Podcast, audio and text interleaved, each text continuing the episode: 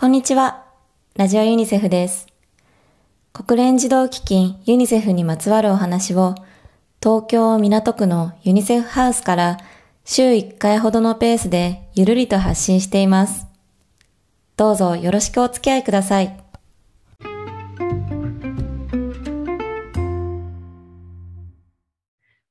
星谷さん、近藤さん、お疲れ様です。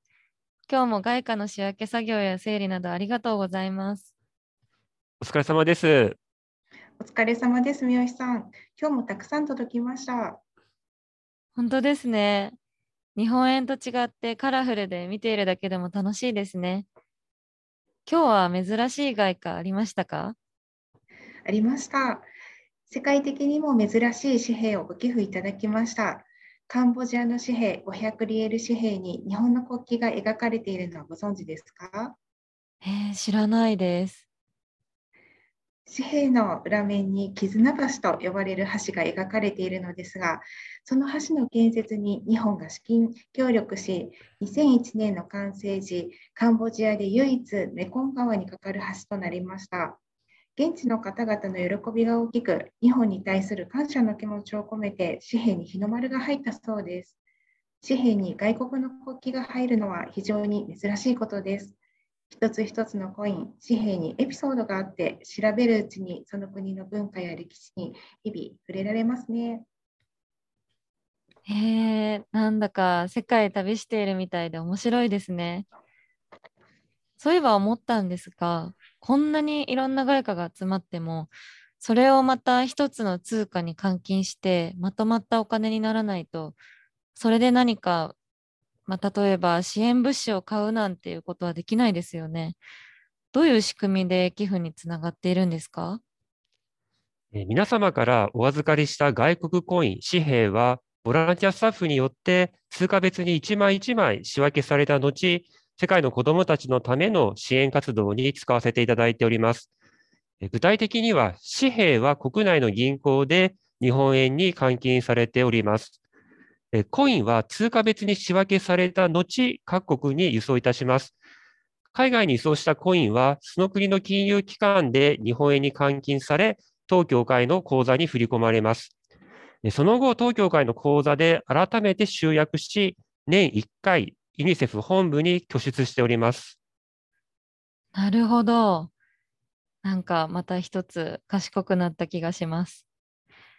うんところで、コロナ前とコロナ禍で募金額の変化っていうのはありましたか？はい、コロナ禍のこの2年間、海外への渡航が叶わない中にもかかわらず、外国コインのご寄付はコロナ前と変わらず、全国からお寄せいただいています。巣ごもりやステイホームでお家の整理をされ、見つかった外国コインをお送りいただいたようで、ありがたい限りです。募金額変わってないみたいでよかったです。そういえば何か外国コインで裏話とかがあれば聞きたいんですけど。そうですね、あの、海外にコインを出荷する際には、袋にコインを詰めて輸送しております。このコインの袋は映画でよく見かけるこうドルマークの入ったコインの袋のようなものですが、どのぐらいの重さだと思われますでしょうか？えー、全然想像がつかないです。当協会では1袋に17キロのコインを詰めております。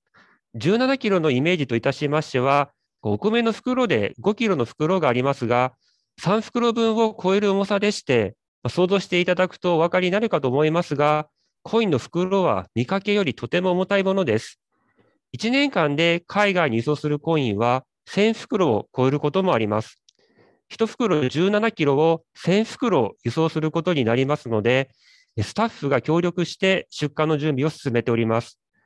同時に出荷する過程において、これだけ多くの外国コインのご寄付を毎年頂戴しているということを改めて実感することができ、ご支援者の皆様に感謝しながら出荷をしております。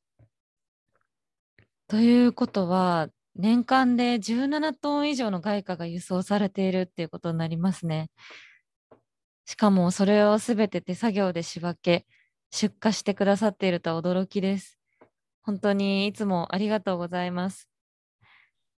あの、最後に外国コインの寄付の方法について教えてほしいんですけど。はい。国内の主要空港の機内に預けた荷物を受け取る場所に設置されている募金箱や、お近くの三井住友銀行、JTB グループ、毎日新聞社に設置いただいている募金箱をご利用ください。また、JAL の機内にも募金用封筒をご用意いただいております。その他に、日本ユニセフ協会に直接お送りいただければ大変ありがたいです。はい、ありがとうございます。星谷さん、近藤さん、お忙しい中、いろいろと教えていただきありがとうございました。とても勉強になりました。ありがとうございました。ありがとうございました。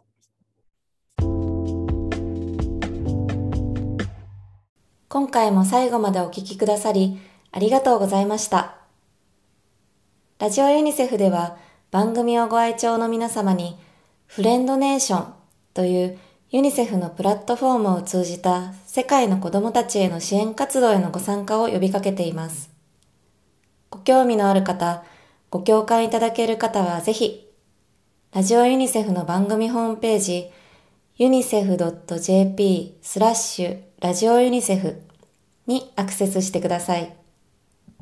URL をもう一度、unicef.jp スラッシュラジオユニセフです。収録中の裏話なんかも紹介しています。それでは次回もお楽しみに。